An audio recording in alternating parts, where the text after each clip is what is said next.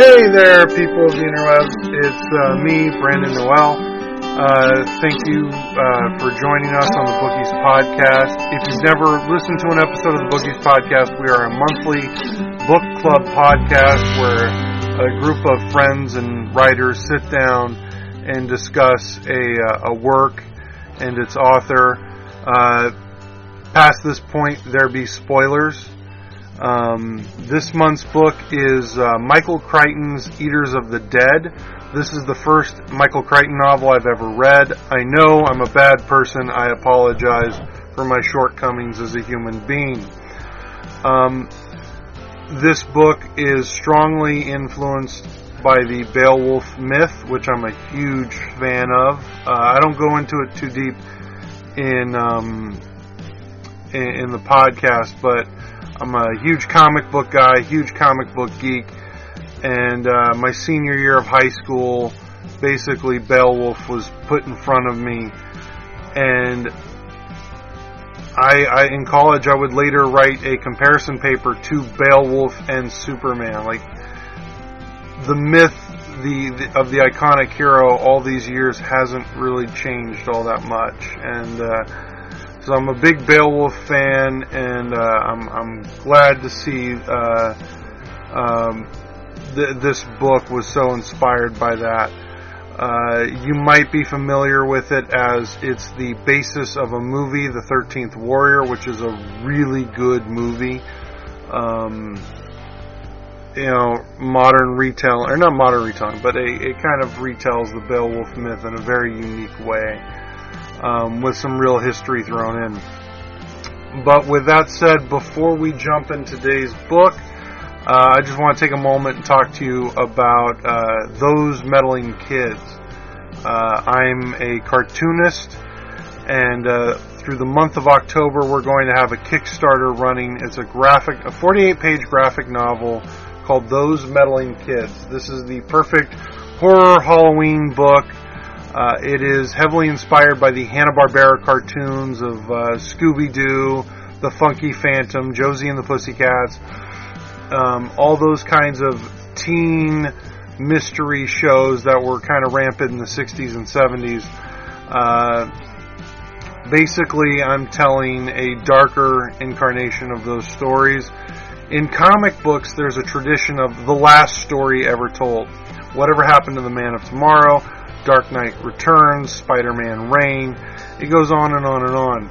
The, just this, this tradition of what would be the last story ever told. So I thought, what would be the last um, story in that line of uh, those meddling kids shows? And basically, the plot is a bunch of villains get out of prison and so yeah, we're going to kill those teenagers. Uh, you're dealing with a very unique uh, type of villain. Probably has a master's degree in engineering. First time around, wasn't trying to kill anyone, wasn't trying to hurt anyone. It was all about money. This time around, it's personal, and they're out for revenge. So it's uh, you know those meddling kids. It is a darker take on the uh, iconic Scooby Doo, Josie and the Pussycats, Jabberjaw, Myth. Um, well, not Myth, but you know those shows from the '60s. And uh, I, I just wanted to talk to you about it because I'm really passionate about this project. I had a lot of fun drawing it. Uh, it, it you know, it kind of consumed my life for the last six months and uh, by the time you're listening to this, the will already be available through Kickstarter. The Kickstarter campaign will be up and running. Um, you know, you can find us through DestinyComics.com. You can go to uh, Kickstarter.com and type in "Those Meddling Kids." Um, you can also follow us on uh, Tumblr. Uh, Twitter, Instagram at Destiny Comics, um, and uh, we're also available on YouTube as I'll be doing some art tutorials and draws and stuff like that. But uh, I just want to say thank you, and if you enjoy this podcast, you want to support us. Um, you know, uh, maybe you you kick in a few bucks on the Kickstarter. I'd be very appreciative. Uh, I know we have a couple of people who listen to the show who aren't necessarily fans of the books that we publish, Um, but I just want to say thank you for listening. And, uh, you know, in a weird way, you're kind of a part of my life now. And I just want to say thank you. And, and if you wanted to reciprocate that, here's a great opportunity. And if not, you know, uh, keep on listening. The podcasts are going to stay free. Uh, the books are going to keep coming. Uh, and uh, maybe if you're a fan of the, the Scooby Doo kind of stuff, maybe you check this one out. So thank you. Without further ado or gilding the lily, uh, Eaters of the Dead. Feel that most kids are, are just Yeah, going good, to I got it on, for us. on the street anyway. No. Well, you watch something that's produced by Acorn. One of my favorite shows is Slinging Slings and Arrows. One of the best shows I've ever watched. Oh, There's a sex scene in that where you see more than you would see on an HBO series. But it's also this weird Canadian melodrama. It's like, oh, that's a little out of place. And that aired on Canadian television. How interesting. Acorn Media did an Australian six episode series called Rain Shadow that I saw like years and years ago, and it's about it's about people in Australia living in a rain shadow and trying to ranch in a place where it does not rain ever. They have like no water. It's I can't find it online anywhere, not even just to buy it, you know, legitimately. But it's one of the greatest series I've ever seen. It's so cool. Okay, so you guys ready to get started? Oh yeah, okay. We'll stop talking about other stuff. And Well, we've been going for like three minutes and we're still talking about awesome. All right, let's talk about this now. I thought it's true. Uh, It's the executive producer's Joss Whedon moment. That's what that is. That's fine. um, I'll start and then we'll go around just so everyone listening uh, knows our voices and names. I'm Brandon Noel. I am Luis Lopez. Wayne Abraham. David McFarland. Justin Stallard. Bonnie Stallard. Millie Noel. And we are the bookies. Um, Justin, you brought this book uh, forward, um, so we're going to go ahead and start with you. Okay. Um, you want to give the basic synopsis? Well, it's um, about a uh, Title and author. well, the the uh, the book is written by Michael Crichton, and it's Eaters of the Dead, and it's about a uh, an Arab who goes on a uh, what's the word a diplomatic mission Diplomat, to yeah. the Bulgars, uh, and uh, winds up going north with a bunch of Vikings and fighting alongside them. So and uh, roughly based on roughly based on some uh, on some uh, uh, ancient texts and and Beowulf. and roughly Beowulf. Yes. It, it's historical fiction, yeah. Yes. um, where it's actually really hard to tell which is historical and which is fiction. Yeah. All well, of he it's kind addresses of- that in the third appendice. Yeah. Third appendix. Which. I didn't read any of the appendixes. Uh, the first three sections are almost verbatim from the original text. He changed very little. After that is where he made his changes. Right. but he kept the same voice. So, it, and he talks about how at one point in going back, because this printing we have is like a second printing and he revised a few things or something. Going back, he was looking for one of, in his footnotes, because some of the footnotes are accurate and some of them are made up. And he was looking up something and realized that was one of the things he made up in that text and that person don't even exist. And he spent like several hours trying to find it. And he's like, uh, he fooled himself with that. It so was that, that good. it was that good. It was funny. That made me laugh. It, I've never read any Michael Crichton, and I felt like this was a bad introduction to Crichton Oh, because he was writing in somebody else's voice. see, I don't know. This is my second Crichton. The first being Jurassic Park, Yeah. Mm. which um, sections of it are amazing. And unfortunately, throughout the book, there are these really long, at least they seemed long. They may have only been a few pages each, but they were at least a few pages each, okay? Throughout, like every chapter, he, he talks more and more about chaos theory. Mm-hmm. And it's just, it's college level chaos theory stuff. And he drones on about it for several pages, and then he gets back to the action.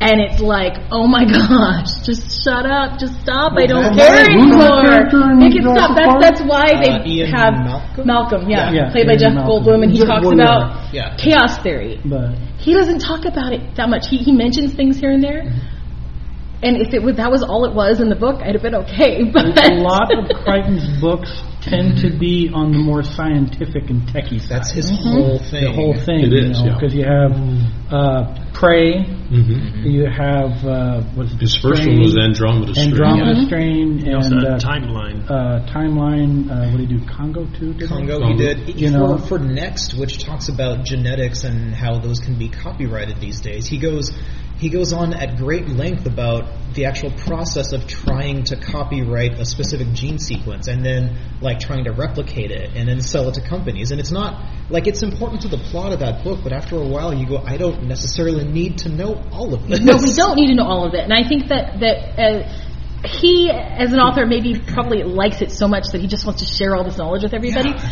But personally, I would tell him if I had a chance to talk to him, tone it down a bit, bring in some of it, but not nearly as much. You know, I, I'm I'm educated. I'm a college graduate. I have my BA.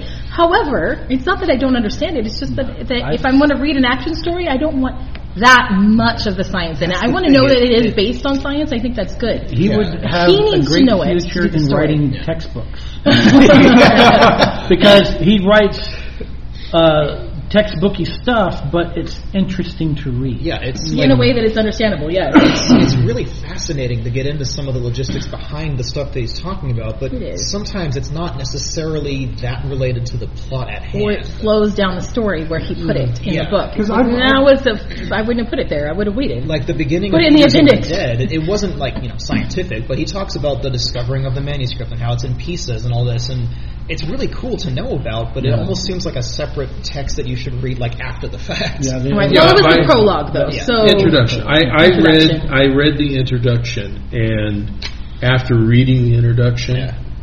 uh, it took me th- almost four weeks before I picked the book up again to start reading. Oh, Just sad. because the introduction was so dry and textbooky Yeah, that it's like, okay, yeah. It- oh yeah, I should be reading that. Nope, not right now. Thankfully, the Yeah. book itself oh. wasn't like that. And I have to Yeah. say, now granted, I've only read Jurassic Park and this, but this read more easily, and I w- found it more enjoyable on the whole than Jurassic Park because it didn't have those the science stuck in the middle didn't. Yeah.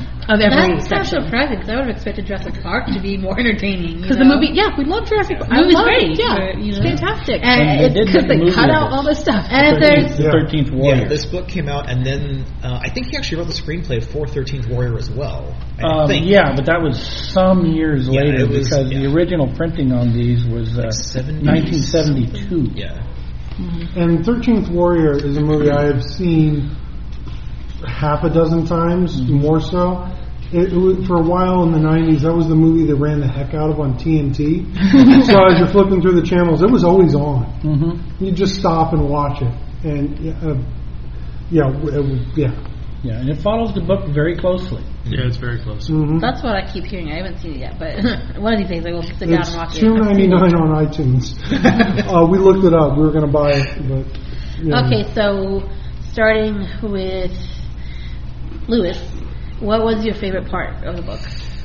Oh God. Um, just the description of the Mist Warriors, like that that whole sequence, just oh God, it's just fascinating to me because I've I've done a, the tiniest bit of like research into like Viking mythology and berserkers and bear shirts and and just the whole history behind them is fascinating to me. So when he's talking about it, like in this, you know, like first person perspective, like he's seeing them, and it's just oh, it's all becoming real to me. That's where the myth of the werewolf comes from.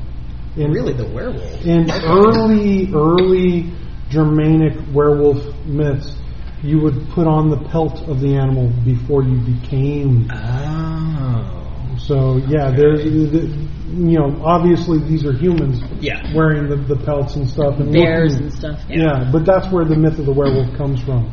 I did not know that. Okay. Mhm. So, uh, Okay, Wayne? Wayne. Um,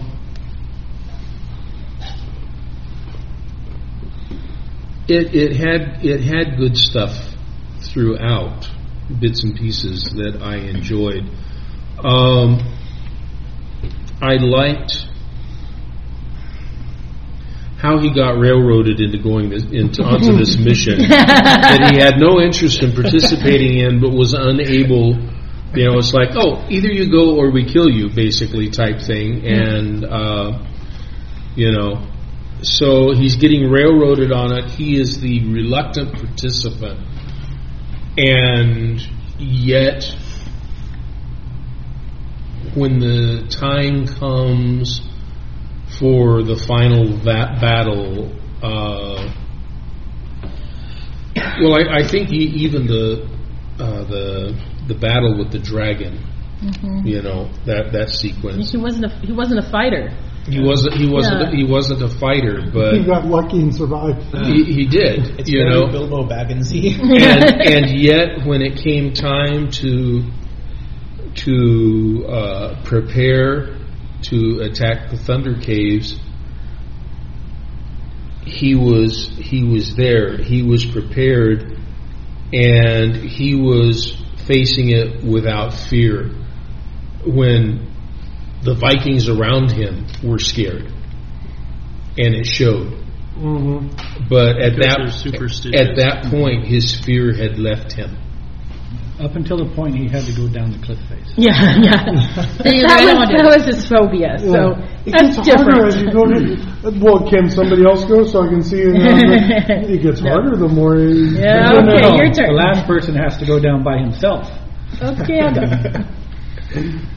Get it? Um, I didn't really have a very favorite part of the book because I've seen the movie so many times that I was just happy that I could actually read the book and actually get through it. I mean, it was kind of dry. It was definitely textbooky, but all in all, it was a it was a good book to read. It, it definitely was really close to the movie, but I didn't really have a very favorite part of it. There, it. I mean, I don't want to say it's like fantasy is is definitely historical, but it's just every time I read about the main character in the book, I always think Antonio Banderas. Why the hell did they pick him for? yeah, it's like Antonio. Uh, yeah, it's it's the misadventures of Antonio Banderas. but having not seen the movie, I didn't picture him as Ah, Antonio right. But I- I Banderas. did. Oh, I did. Yeah, yeah. So apparently, I pictured all the actors. we are of two people in this group that. See, my mind was totally clear. I'm like, okay, that's who this guy is. He's not. Why would it say Antonio? But it's not Antonio Banderas. Antonio I haven't seen the movie. I, I've seen the movie, but I didn't. I wasn't sitting and watching it. I was doing other things at the time, and it happened to be playing. Yeah. I was at someone else's house, um, and I was helping. Playing with- on TNT. it was Mike and Katie's, and we were doing wedding stuff. Yeah. And so No, Mike had it on. No, he owns it. He had it Oh, on, okay. And he was watching it. But I it was I was in and out, so I, I don't even I didn't even sit and watch the whole thing. It was just on. I I remember scenes. So there would be scenes in the book where I'm like, oh yeah, I remember that. Mm-hmm. Um, but it wasn't. I didn't picture Antonio Banderas or any of the other actors Mm-hmm. because I was able to just be able to picture who I thought in my head it should be, you know, kind of a thing. But Well, I've seen the movie. Well, what's your favorite part of the movie then? Do you have a favorite part? No, because it, Same it, story? it really reminds me of the book. It's really, really It's- close. I've Like never- really close. I've never seen or read anything this close. Yeah, It's that's that, great. It's that close. All right. But um, Well, it, I'm basically it, it read it read Yeah, like close a hi, like a history book to me. It's like reading uh, like a textbook. So I don't think anyone has a favorite part of a textbook that they've read. The- well, I do, Yeah. but I'm a nerd. the end. Basically, yeah. I mean, Oh man, I loved my my theater textbooks though. Oh god, those were great. They're Yeah. amazing. I kept them. I didn't sell them back to the bookstore. I I kept threw them. mine away. I have a couple that I've kept. Yeah. Um, all right, uh, Justin, your favorite part? Um, well, I like the way they he described the way they lived. You know, like the way they, they, they did their everyday things uh, and their social interactions with each other.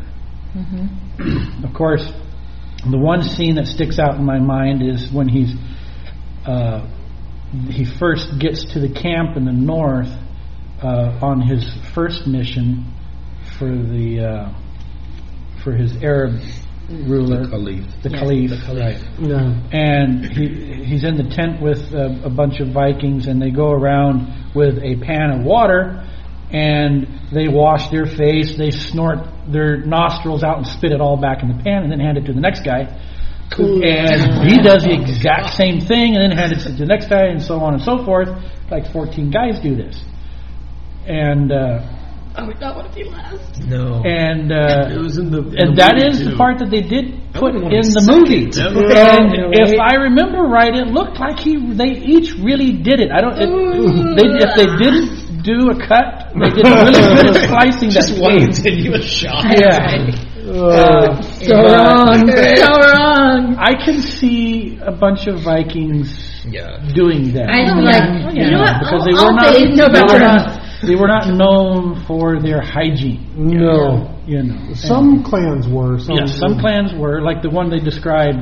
Uh, the the ones that were more mili- militant. Yeah. Uh, washed. They washed in the ocean and had a privy, Whether they needed to or not. whether they needed to or not. And but all the others, they tended to just go where they may, and rarely, Including the women. including the women, and they rarely bathed. And uh, but most of them seem to have no problem with uh, fornication in public, hmm which Just, oh, hey, there you go. yeah, whether and, and they didn't seem to have much of a uh, problem with their husbands ravaging a slave girl or a wife being ravaged by a friend. It just it's share and share alike apparently. It was a it was a common thing uh, among a lot of different cultures Mhm. years and years ago for that to for that to occur. Mm-hmm. Um, it, the, the the idea of like two people solely being with each other is very much a modern times kind of invention. Yeah. You know?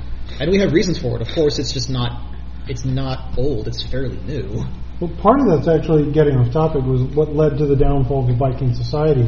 There was so much inbreeding going on that the future generations Yeah. were not the Vikings that the previous generations were. Yeah. That's ultimately what led to the downfall of the Viking Empire.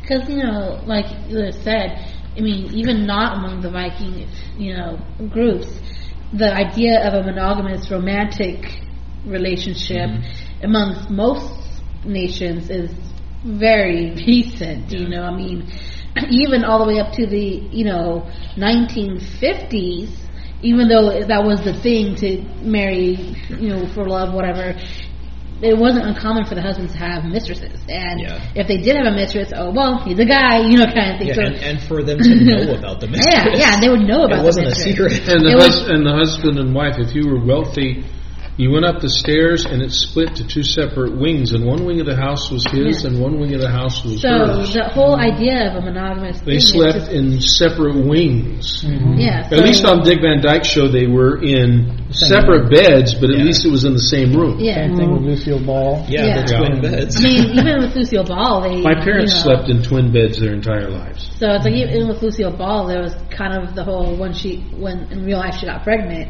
like how do we address this on TV? Yeah. you know, uh, you know. So Well, um, Back to the book. yeah, back Sorry. to the book. It's okay. Oh, book. Okay. Yeah. Right. that's why we're here. Um, okay, yeah. The So I have of a Antonio Banderas. I have a couple things. I, although uh, when I was reading it, I, rem- I vaguely, it was one of the scenes I actually remembered from the movie, but the fight scene where you've, you've got these guys who are whispering in Rag, uh, King Rothgar's ear, you know, blah, blah, blah. They're, you know, they're trying to conspire against our, not Beowulf, but that character. What's his name? Bullywug. Bu- thank you. Bullywug. Bullywug. Yeah, close enough. Anyway, um, and you have his buddy. You find they find out. You know they Burger. yeah, yeah, Herger. fighting against the other guy, and he's The dirt. the, the three shields fight right, and he's lost On a all bear skin. All three shields, and you're like, oh crap, he's gonna die, and then he sideswipes the guy and chops his head off.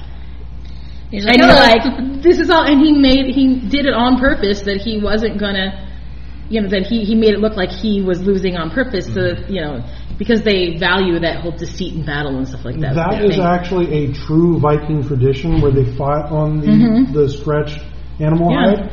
The only difference is in the actual tradition of it. The two dueling parties would go out to an un, uh, an island all by itself. Hmm. And there's actually this great Viking poem from a historian talking about everyone at the other shore listening to the swords and the shields not knowing who was winning. Oh gosh, that's amazing. Because that's that's real history. That's Viking. Yeah, I like how he used so much of the history in it.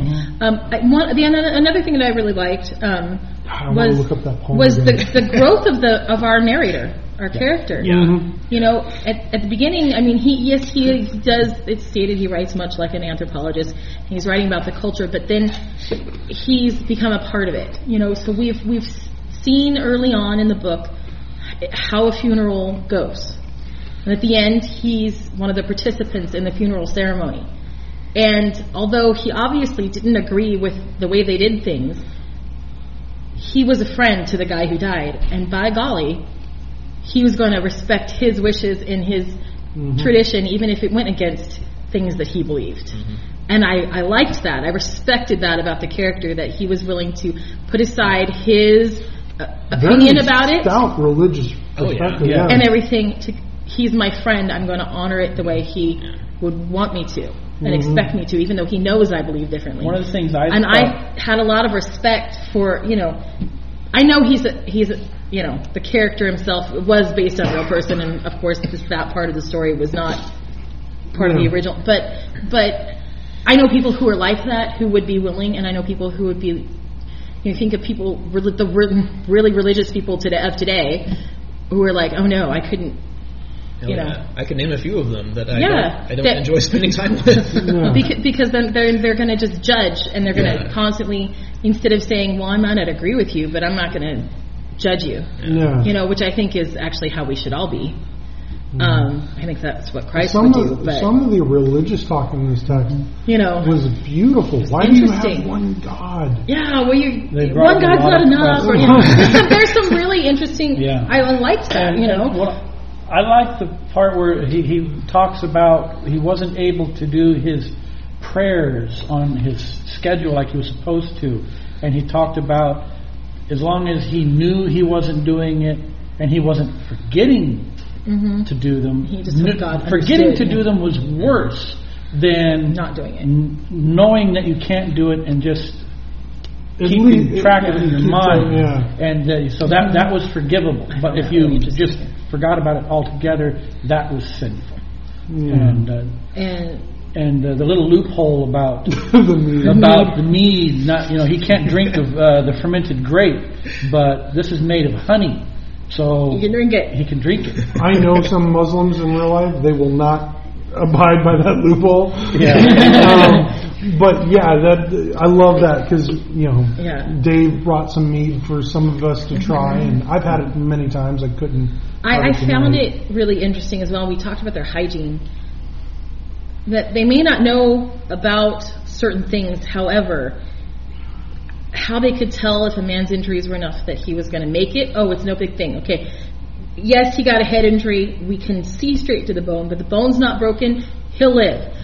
You know? he Um, might be a little dingy, but he'll live. he'll live. He'll be fine. You know, whereas you go to, you know, the, this is the reason I made onion soup because of the soup test. Mhm. Um, if he gets a stomach injury, they feed him soup. If they can smell onion, he's got the soup sickness.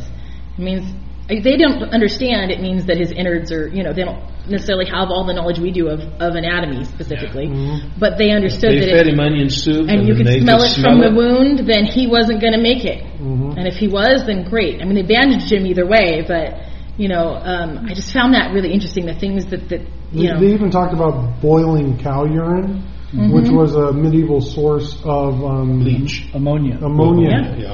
Um, and uh, also early on, moldy bread was something because it's an early um, Penicillin. yeah, that's where you get penicillin.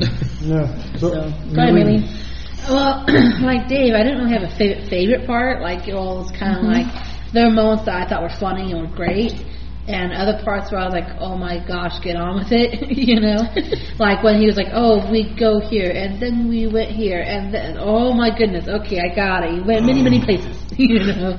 But my uh, one thing I did enjoy was the relationship between the main character and the Vikings, and there was that one this one section of the book where they talk about the sea monsters. And you know they're talking about whales by the description.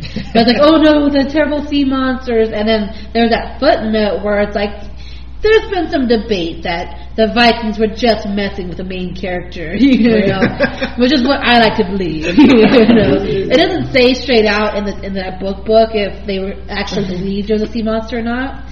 But these people were Vikings, so They car- they carried on hideously about those sea Yeah. monsters and had him convinced. had him convinced that it was a And sea he was seeing sea monsters. But they also knew how a whale could destroy a ship. Yeah. I mean, sorry, a sea monster could destroy a ship. Sea, very So- important sea monster. Yeah. Not So they Sea might monster. they might have known. But the, the description that they had that, uh, and one of the things they talked about, uh, the sea monsters mistaking the boat as a female, Uh-huh.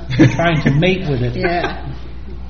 Sharks mistake surfers as seals. Uh-huh. Uh, a lot of times they, they say it's one And of the reasons. they- Yeah. So I, it's quite possible the Viking longboats were about the size of, of some whales. It's possible he thought it was. But I mean, that's I why can see that happening. That's why I thought it was so great because you could tell that. I mean, they're Vikings; they traveled places, Yes. so they you could tell they probably had that knowledge of what a whale was. They might have not called it a whale; they might have had some monster. other name for it, or sea monster, whatever. But I guarantee you, I guarantee you, they knew basically how a whale worked. Mm-hmm. And so I like to believe that they were just messing with him, like, watch out, the terrible sea monster. They're in the sea of He's monsters going now. to- Where's Percy Jackson? yeah, it's like they're going to destroy us, and I can just imagine them just totally playing up the danger mm-hmm. Yeah. of the sea monster, Yeah. and because you know you're dealing with the protagonist being a guy who He's never set foot has on never set foot. Yeah. on a boat ever, mm-hmm. and so I guarantee you has no knowledge of what a whale is. You know, he lives in a thing that I believe is landlocked because I don't remember if they say exactly where he is. I don't remember. Yeah, it's, but you know, not anywhere near an ocean. He lives in a desert, okay? He's from Baghdad. yeah. Yeah, Yeah. not anywhere near uh, an ocean. Okay, and so yeah, he would have no idea what a whale looks like. Oh my gosh, he would totally believe that's a sea monster. He's gonna kill me and eat me, and you know.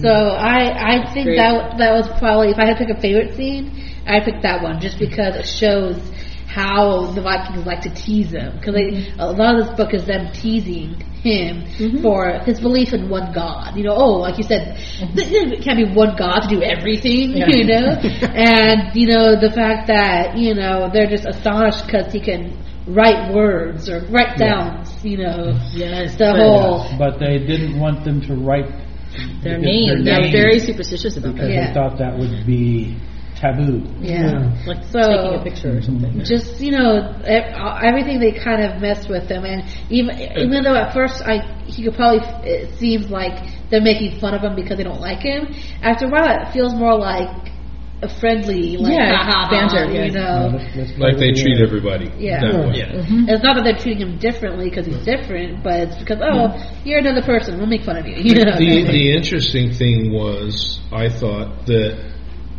uh, because they were asking them, can you draw sound? Meaning, if we say words, can you write down what it means? They they didn't have the language for writing, but it's like, can you draw sound? And when he understood what they meant, he's like, yes.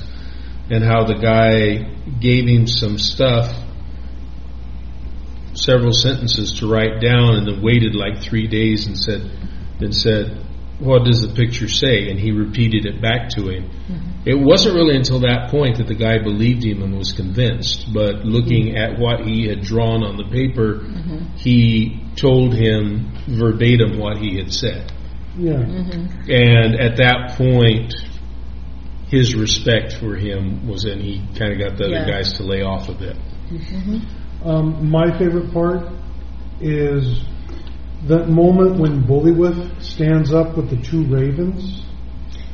That ah, this was very textbook heavy text. Mm-hmm. It was worth it to get to that scene. There is a moment like that in the movie, but I got chills, you know, listening to it From the book, yeah. from the book. That moment when he stands there Odin-esque. Yeah. Mm-hmm. And I know he backs out of the story to explain the significance from another perspective, but I already knew the significance. Mm-hmm. And it was just, it was beautiful. Mm-hmm. And as a fan of Beowulf, that was just, it was just beautiful. Oh, it was. It was fantastic. Mm-hmm. Yeah. Yeah. I mean, he already knew he was dying, but he didn't go Yeah. out sitting on the sidelines with an injury. He went out fighting like he should, Yeah.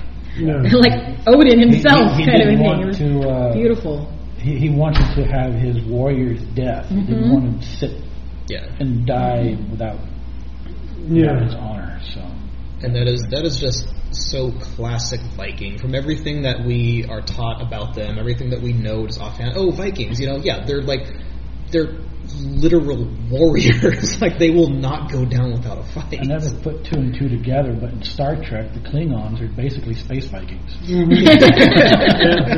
Yeah. Um, so we'll go around and, and talk about some negative aspects. Um, Lewis, what what didn't you care for? Um, it's not that I didn't care for it, but um, something that Maylene touched on earlier um, was when he first gets his guides and he's talking about traveling from like this city to this little point here to this point here because he's going up to where he's supposed to be. He, he like he mentions that oh we went here and then we stayed for four days and then we traveled for a day and then we stayed in this place for seven days and and I'm think I'm sitting here going wait stop you can't just offhandedly say that you stayed somewhere for 20 days for no reason. Why are you staying so long in this place? I don't understand it. But that it ties into the textbook anthropologist nature of the mm-hmm. the first part of the book. It's it just there's no reason to talk about it, so it's not going to be talked about or explained, and it just kind of frustrated me a little bit. Well, the interesting thing about the first part of the book, like I said, the first three sections Yeah, were almost verbatim from the original text. yeah, So that's why it might not be quite as interesting because Yeah. it's not. We haven't gotten to the story yet, yeah, that's true. but we've learned his voice in the process. Yes. Ahmad ibn Fadlan. Yes. Antonio Banderas. Antonio Banderas. too sexy, too sexy. I'm sorry, but like I, I watched the first because um on what was it Vudu? Vudu. You can watch the first two minutes of anything free, and then gotta pay for it. I watched the first two minutes, and the whole time I'm thinking because you have Antonio Banderas, okay. You know what ethnicity he is, right? I think everyone here knows what ethnicity he is, and he's playing a Middle Eastern.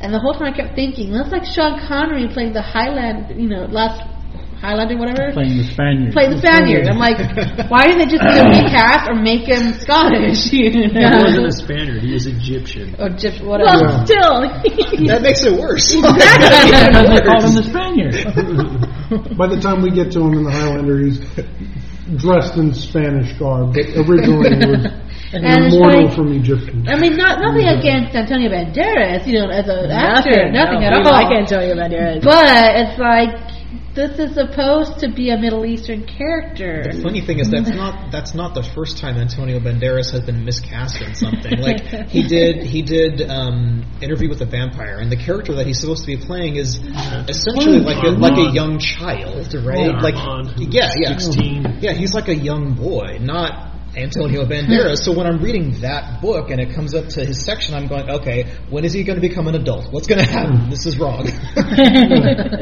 Yeah, well, you say miscast. I say interracial actor. ah, okay. He, he's- he- he he's can so- do that every man. well, you know, my favorite character is him as Puss in Boots. So he's obviously not a cat. He can so- be a cat. he makes a great cat. He makes a great Viking I'm just cat. saying, if I were an actress, I would love to be such a great actress. I could be interracial. That's that would be so great. Open up a whole new line of characters I can play. You know. I can see you as an Egyptian. Thank you. Oh, I, I hope so. Well, uh, Wayne, uh, negative or uh, not negative Criticisms. Criticisms. criticisms. Uh, other than being a bit textbookish, it's not the scientific. No, it's not. It's the not. The, it's Park- it's yeah, not there the you go. scientific stuff, but it is full of footnotes. Yes. yeah. You know, and Some of them like a page and a half long footnotes. Yeah. you know, and something that I did appreciate. Uh, he would be coming up with the story, and then he would throw a footnote and say, "He wrote more of the same." But I'm going to skip over that to this next point because it was more of the same. I wish he would have done that more often. the story would have moved a little, a little, a little more uh, smoothly, but um, it, it was, like I said, it, it took those first three sections. It was probably somewhere around section four, uh, or maybe into section five before I really got sucked into the tale. And you know, by that time we we have met Buliwyf and his his other character, the other characters, and I'm you know I'm not thinking anything about it. Uh, you know, well that's similar to Beowulf, but you know they're Vikings and they recycle names and and and then they come to the mead hall on the hill and King Hrothgar and I'm sitting here going he's doing a retelling of the Beowulf legend from a historical point of view. Yes. And this is Beowulf. Hmm? Even I mean, on- once they got to the big meat hall on the hill and started introducing the characters there, I, I knew we were in Beowulf. Even before that, with the the sea monsters, that's where Beowulf's story starts. Yeah. Yeah, Is in the race, The with swimming race. the swimming race. swimming with- race with the sea monsters. So it is verbatim, beat for beat, Beowulf. And we'll, I think we'll talk about that at the end.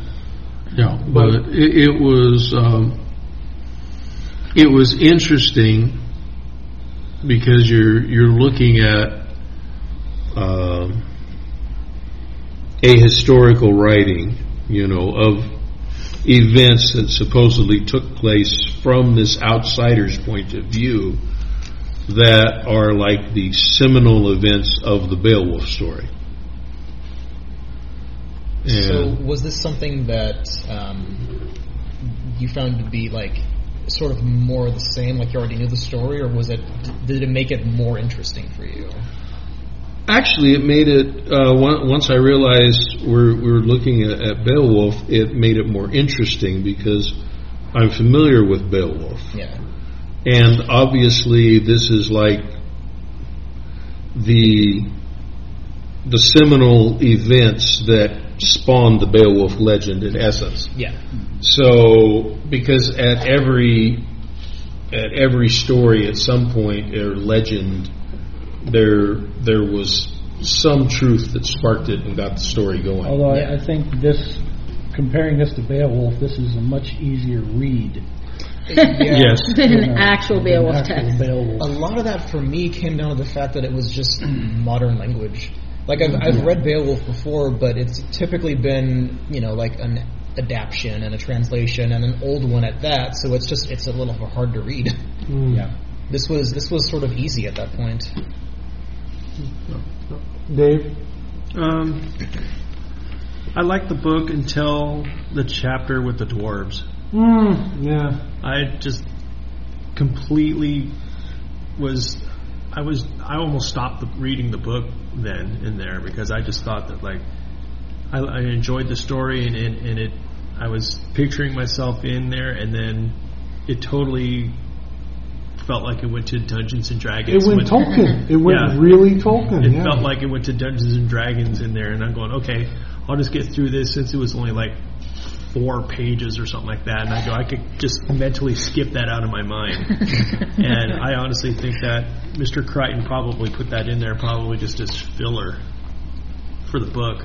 I think plot wise, he needed a way for them to figure out where um, the caves were at the ocean. No, I mean, But there could have been another way to do that. yeah, I, I like I like the movie version better, and I'll leave that to the, the podcast listener to to determine what they like better. But I like the movie version better of how they got into the caves.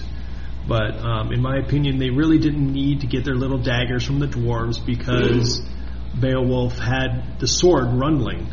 They all had short swords. They, they, well, he had the special sword that he Yeah. got from his father. So why would he depend on some dwarf's dumb little dagger? I, I just went, whatever. The, the, the reason they give in the uh, book is you can't swing a great sword around in a cave. Yeah, but they they they'd still have the little battle axes and spears. They didn't yeah, need they to didn't get need daggers. they didn't need to get some special weapon, and he didn't need to add some little dwarf thing in a far off cave. And and it, to me, it kind of ruined the story. That, that's They a they, they could have compl- they could have yeah. completely have skipped that part. I mean, I'm because it reading the book here, it made me believe like the whole thing was real, and he was just like translating it into a modern version. But when he added in the little dwarf thing, it kind of ruined it for me. No, it's completely fair. I had problems with the dwarves too. and um, I'm not a big footnote person at all. I mean, I can understand a footnote here and there with a brief description of of translating it into more modern time or or, or more modern language for someone to understand because it might have been old language. But I just didn't like how some of them were like almost a page long just to describe one word Mm. that the footnote was out or one sentence. I mean, I just thought the footnotes were completely unnecessary. Kind of like how they take Redundant. the obscenely long to tell the entire tale of the.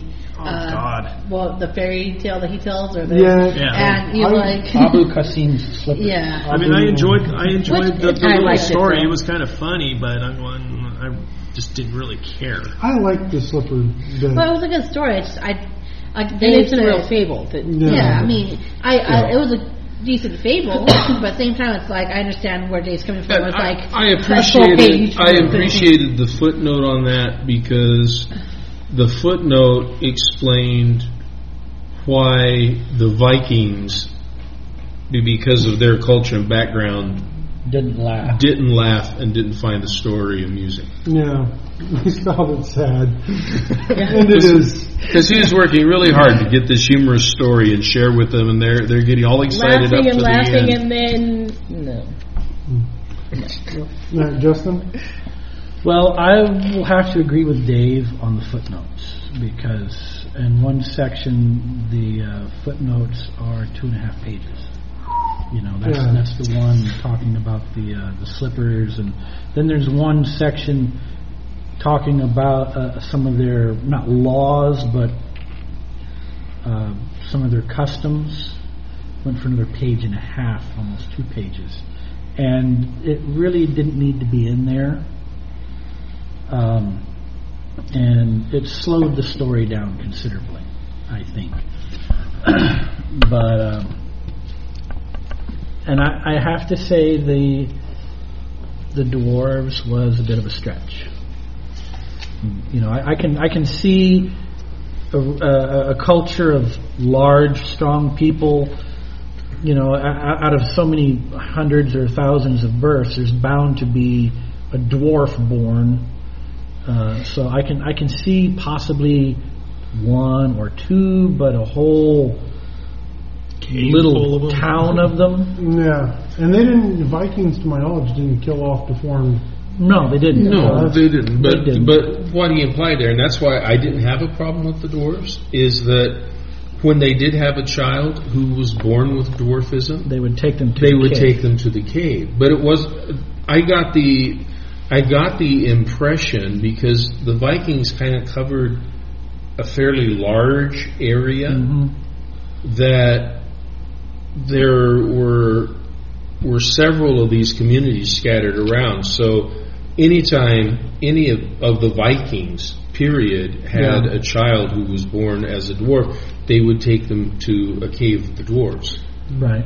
And I don't That makes and, a little more sense. and I don't know if this was if they all ended up in the same cave from all you know the Yeah. entire Viking culture, or if there were two or three of these caves. But then, if you have the the the dwarves, you know, mating with one another, there's a tendency Yeah. for them to It, it, it just seemed kind of convenient, also, that they were so close. You know. Mhm. Yeah, But that's that's the, you know, for me. yeah. Um, I don't know that I have anything else to add.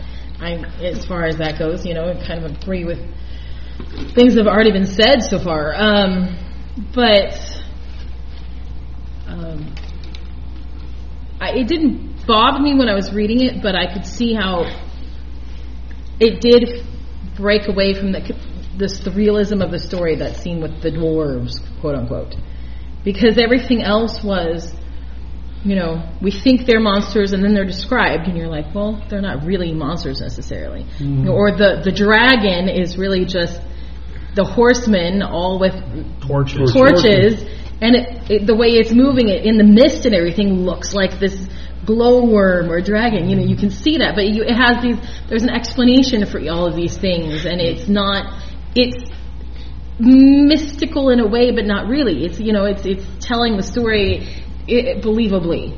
The, the physical You know. features they describe of the Wendol are almost Cro-Magnon. hmm Which is discussed actually in the appendix. Oh god, appendix. I didn't even I didn't even get through that. So No, we didn't. um, that actually, and and and and the fact that since he first wrote the book, there have been more discoveries of some of like the Cro-Magnon man and Neanderthals and stuff, mm-hmm. and and it really fits with the Neanderthals. And the fact that although it, they haven't proven that Neanderthals didn't all die out at the time, that they've it it could be completely plausible that somewhere that far north they hadn't all been died hadn't all died out and that that was sapiens and Neanderthal Mhm. lived in the same area. Right, exactly. Um, and so it seemed plausible, you know, all these things seemed plausible. And it was interesting. Um, and, and I liked it. And I didn't mind, I guess, because I knew what I was getting into after reading the introduction. And I waited until this week to read it. I was the last one to start it, but finish it. Um, you know, and it just took me a few days. But um, you know, I read the first, I read the introduction in the first section one night, and then the next night I read the next two sections, and then I finished the rest of it that next day. You know, um, I think read some throughout the day, and then that night I finished, uh, including the first and third appendix. The second one being a bibliography. I'm not going to bother reading a bibliography. Thank you. uh, don't need it. I hated doing them when I wrote papers. I don't need to read anyone's bibliography. Oh God, yeah. Uh, that's But- the thing I always hated about doing papers. ah, bibliographies. I get why they're there. You have to. I, and if I had a work that was published and someone cited it, I would want it in the bibliography. But that doesn't mean I want to read it. I just want to know that I'm, I'm given credit for what I did. Like I, I love MLA format. I will take that to my grave. I hate writing bibliographies. And, uh, uh, all right, Millie. Um, yeah, there's really not much for me to add. I think really the only thing that I mean, I did some of it I didn't mind. I just I didn't love it, but you know, some of it I didn't mind. But I think the only thing that bothered me really was the fact that it took me so long to get into it because the first two chap or sections I was like, ugh, oh my gosh, like you guys mentioned earlier. You stay there for 20 days and then you go, okay, that really the had to be mentioned. Like, just Yeah, say, right? just tell me where they went, and if it is important to the story, okay, they stayed here for 20 days. Why? Something had to have happened. Because Well, at a couple of instances, we stayed here for this period of time because it got cold and we were essentially snowed in, so we had no choice but to stay. but at the same time, it's like, oh my gosh, you know. We stayed there one day because it was just a little tiny town. Just Moving on. part of it, I was like, just okay, I, I'm done with this section now. You know, so I, I think that's what bothered me was it took me so long to really get into it. It was the first two sections were just so, like you guys said, just um, textbook. Oh my gosh, I, I felt like I was in school. you know, I felt like I was back in like a history class or something, and not even a, an interesting part of history. You know. So that was really my only problem was that it took me so long, and then there were sections where he would start to do it again. Like, then we went here, and then there, and then there, and then mm-hmm. okay. Can you just tell me, you know, why you ended up going? you know, do you have to list these twenty different towns that you went to? Yes, you know? yes, we do. Mr. important. Mr. Crichton actually said that in the forward that that's how the wording translated. I know, Because um, but I'm, I'm figuring that the reason why it was right, it, it was it was like that because he was writing while they was traveling, and there mm-hmm. was probably times where he couldn't, like in a boat, or the way they were mm-hmm. traveling, he didn't really have. Well, you have to figure what were the writing implements at the time. He was probably writing on scrolls with yeah. And it's kind of hard to do on yeah, horseback. it's kind of do, mm-hmm. kind of do on horseback. So probably by the end of the day, he didn't really know what to write. So he probably could, we went here, we went here, we went here, or Yeah, he could have been in he could have been in areas where where the people were not used to um, people writing and probably thought it was voodoo too. And by the time he got around to writing, he didn't really remember what to write. Right. Mm-hmm. Also, So he's We went to that. That was too. It's probably Twenty also days there? conserving his, Yeah, exactly. his because you know paper would be a hard thing to come by. So he had he didn't really want to describe anything in the tell. Okay, we stayed here, and he didn't want to probably didn't want to waste all of his paper because there wasn't going to be any. Well, then the you know, I don't know. That's what, that was my issue. I, I can, I, understand. can, I can understand that totally. Well, and, it and like we kind of know, the first three Yeah, sections were translated from the original text. Yeah. So and like I But said, does it you be know, translated correctly? and They, that pro- they probably did because it was done by some many PhDs. Which I mm-hmm. understand if you're not going to want to waste a whole bunch of paper on a section. Mm-hmm. But at the same time, it's like, okay, if you don't want to spend a long time describing this, why even mention it? Well, I think, I think, Other than I think say the fact he went was there. going someplace where really none of his countrymen had been before, and so he was documenting locations hmm. in his writings. We traveled here, and then here, and then here, and then here, and from this point we went this headed generally east or north and covered these hmm. places and crossed these rivers, and that way somebody who's reading that account could Can- follow in his footsteps afterwards. right, or piece together. You have to you know think there weren't as many maps then as there are now. You know, they didn't have GPS. they, you know, they didn't travel. By, they didn't travel by map. They didn't have a Thomas Indiana guide. Yeah, yeah, you know, traveling by map. He had to tell them how they went. Yeah. It kind of it colored it for me though, because even in the introduction, um, he mentions how the the actual manuscript is is written very like um, you know bland and with little emotion. But I, I kind of feel like if I had been given that lens to view it through after I had read the story, I would have been more interested in the first part of it. You know, because I'm going into it going, okay, this is going to be bland. Okay, this is somewhat bland. It's been proven true. Like, Right. I, I almost don't want to like Be told ahead of time. yeah, what to expect. Right. You know? I didn't mind because then at least I wasn't like, oh. I was like, okay, if I can plow through this, Yeah. you know, and get through. But at the same time, I I think because Michael Crichton could have easily left out that stuff. I think the reason he left it in was to give him to the rest of what he wrote because the first three sections are almost verbatim from the original manuscript.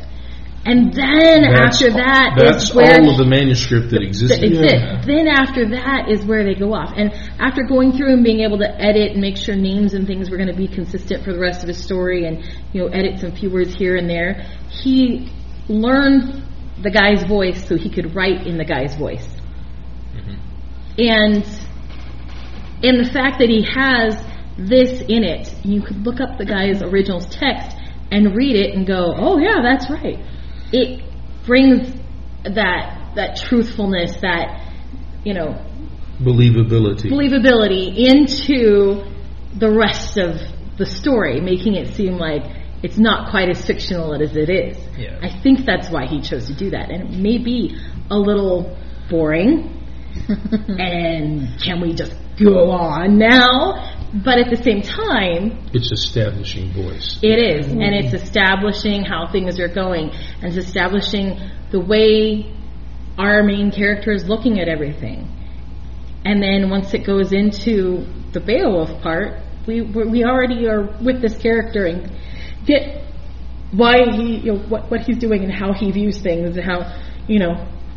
So I think that that is why One he thing didn't just edit I- everything. One thing I did enjoy that I thought was actually kind of at first I was a little upset by it, but the more I thought about it, the more I found it really funny.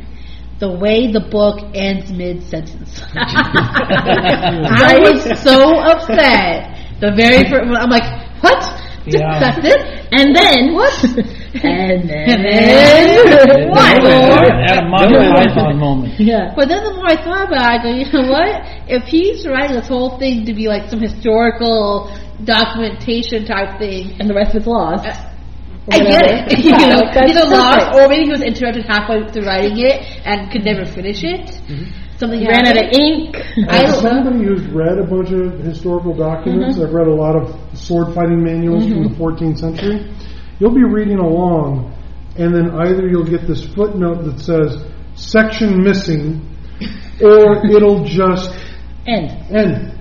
It's just end. So Gone. if if it's supposed to be this historical thing, how like, that's actually ingenious. brilliant. Yeah, it brilliant. really is. Yes. Because, like, Brent Now it said, happened, Or now it happened. and then it says the manuscript ends abruptly at this point. And it's like, the what end happened? of the transcribed face with the final terse words "Nunc fit."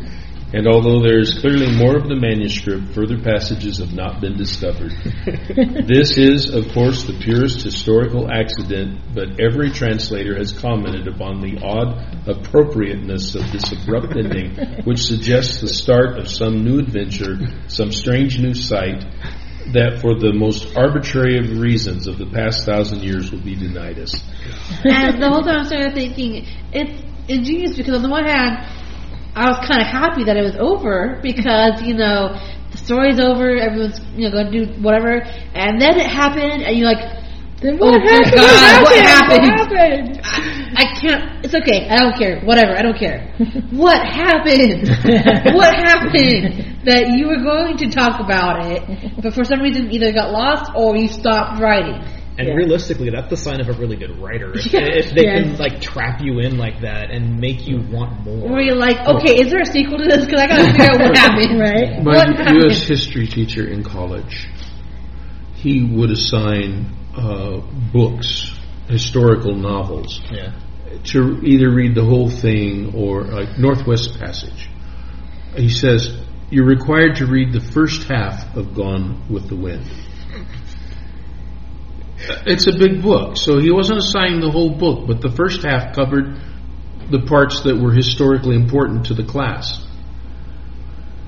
I doubt, out of say a class of 25 students, I doubt there were more than five students who did not, after class was over, finish reading Gone with the Wind. but that is one of the few books that I have read. Uh, when I finished it, you had gone through so much with this ensemble cast of characters. A month down the road, I would find myself wondering what so and so is doing now. Consistently for you know, six months or more after I finished Gone with the Wind, I would find myself reflecting on different characters and wondering what they were doing now. You're still going with the wind. you know? Jesus. And, you know, you just got that drawn into the lives of these people. And when uh, the book came to a close, but their lives didn't end. I mean, the ones, obviously some died in the book, but others didn't. You know, and it just became this, well, what's so and so doing? I wonder what they're doing now. You know, the fact that you surpri- wanted to know, that's a good thing. That's true. And you know, surprisingly, talking about Gone with the Wind, completely off topic of what we're talking about. It's one of the few books slash film adaptations of a book that I never read or seen, so I don't know how that ends. And I'm very surprised I did not find out somewhere along the way. Well, there is a, I believe there's a sequel. Somebody finally there's wrote a a sequel. sequel. I haven't read it yet. I haven't read it either. Somebody had enough, like, what happened next? Maybe they went to well, class with the you. yeah. Maybe they had that teacher too. um, Let me guess. Gone with the Wind two. No, When- Electric it's Boogaloo. Scarlet. It's, it's Scarlet, I think. Oh, it's Scar- Scarlet. um, Is it uh, All right, it's gone. appeared with the uh, tide? All right, so Um, real quick, before we wrap this up, um, Beowulf. How did everyone feel about the use of the Beowulf myth in this book? I sorry. Um, I had never read Beowulf or seen any film adaptation until last night when I was at Bonnie and Justin's, and they're like, "Let's put on Beowulf." I'm like, "Okay." Which I one did you watch? Like, the the new Neil one that one. screws up the story a bit. yeah, it totally screws it up. The Apparently, animated oh, the one. CGI one. the Okay. one that apparently Okay, does not The- do the- justice. The screenplay was written by Neil They Gaiman. completely destroyed the Okay. plot. And so the first half. uh, that was the first. So I'm assuming it only gets better. like, you know, like if I actually Yes, read the yes. book or whatever. So that was the first time I'd seen any adaptation. I had never read the poem, you know. So after I kind of wish I had seen it before I read Eaters of the Dead. Mm-hmm. Not because I mean I'm kind of glad I didn't because I wouldn't have the you know visuals in my head, but at the same time it's like it would have made reading it so much more enjoyable. Because then I'd be the like Beowulf story. knowing that okay oh this is a correlation between this guy. Oh this is a correlation between this guy. Mhm. and then it wouldn't have been so like dry in my opinion. I would have been I would think I would have enjoyed the book. I think I enjoy the book now that I finished it and seen Beowulf. Then it's like okay I enjoy the book a little bit more knowing what he was was trying to do you know kind of thing. So that was yeah Well, I like it. The whole point of him writing the book was he wrote the book on a dare. His friend was talking about how boring reading Beowulf was because you have to read it in history class, and it was basically he's like, I can make Beowulf interesting. Mhm. So he wrote a story to make Beowulf in, more interesting. No, No, you I- That's I mean that was that was his goal. That was originally That was why he started to write it. The, the way you had a teacher who put part of Gone with the Wind in front of you, I had a teacher who put part of Beowulf in front of me. And I went down the rabbit hole of like, no, I need to read this. and Beowulf is, for all intents and purposes, the very first superhero comic book ever written. I have I've written papers on this because Beowulf in the poem is a superhuman. He holds his breath for hours underwater. He he you know rips Grendel's arm right out of the socket, but with his bare hands. You know he is this this superhuman, um, and I had issues with Crichton taking the super out of Beowulf. Okay. I that was my holdup. Like when when um, Buliwyf stands with the the crows at the end, my favorite scene. That is the super coming through. Um, Beowulf is, for all intents and purposes, the super Viking. He is what every super character, Superman. I, I've made the argument that without Beowulf, you don't get Superman. You don't get John Carter of Mars. You don't get the superhuman heroes that we have. And you know, beat by beat for beat, this is Beowulf, the dragon, under the water, killing of the mother, The win, the Wendol, even the names are of similar. The Wendol. Um, I prefer my Beowulf to be super. That's fine. That's fine. He was trying to write what, historical the roots. historical roots of Beowulf. Yeah. Which was done by humans right. and weren't super. Every super legend had, had started somewhere. Okay, they all started somewhere. All of our all of our legends and myths have something that sparked it. So he was trying to write the real story that became the legend. The legend. yeah. Okay, so I don't think he was trying to destroy Beowulf.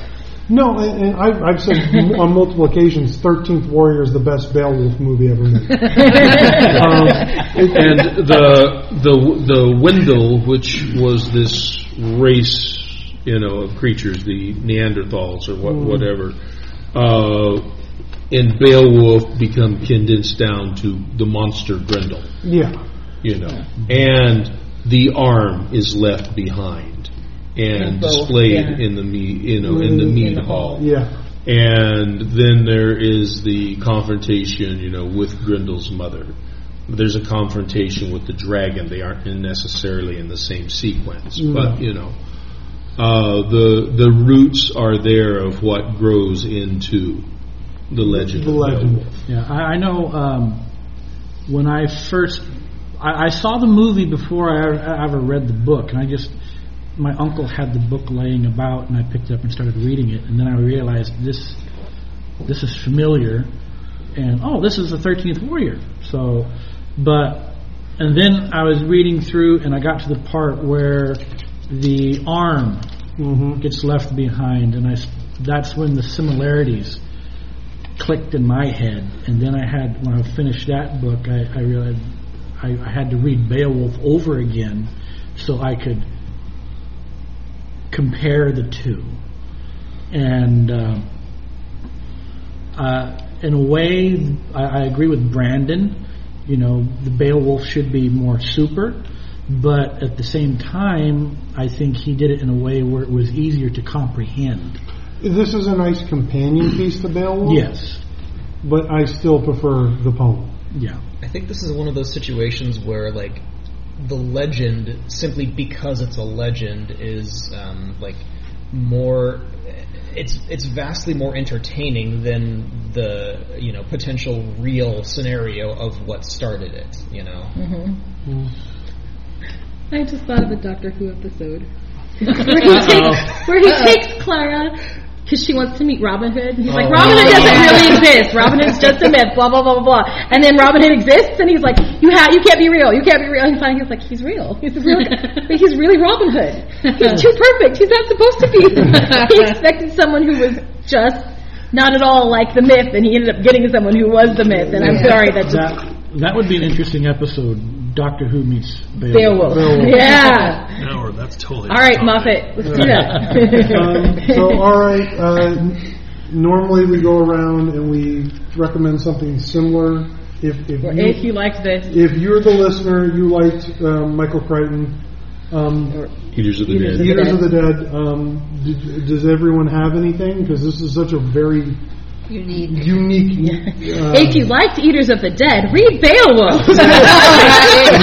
Pretty much Beowulf or or anything else by Crichton, but be aware that he puts stuff in it that gets boring after a while. there's one book I have that's. Um, Isn't, Dang it, isn't, you isn't there a graphic novel Bob. based on this that's set in the future, something called Grendel? there, well, Grendel. Well, you have to be Or is careful. it a comic series? Grendel's a comic series where the idea is there has always been a Grendel throughout history.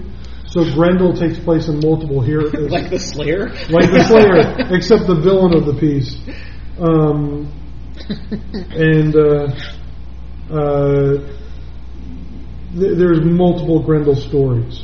Now, I, I, I don't remember the author, but uh, there was there was a novel by the title Grendel, which was a retelling of the Beowulf legend from the monster's point of view. that would be interesting. There's And also- I enjoyed that one a lot, but I don't remember the author. But you There could is Google a it. movie adaptation of that called Grendel. The movie's horrible, but I know what you're talking about. The, the book was really awesome. Yeah. You're trying to sound like Crichton, bringing Yeah. up something like that has nothing to do with it. but it's there but it's there, just so you know. The, the uh, I happened to be on Facebook and I found a book similar to this called The River of Corn by John Rose Putnam. Putnam, yeah. Putnam. It's uh, kind of a in-depth historical fiction of the Mayans versus Cortez. oh wow Um, the that's gotta be bloody yeah the yeah.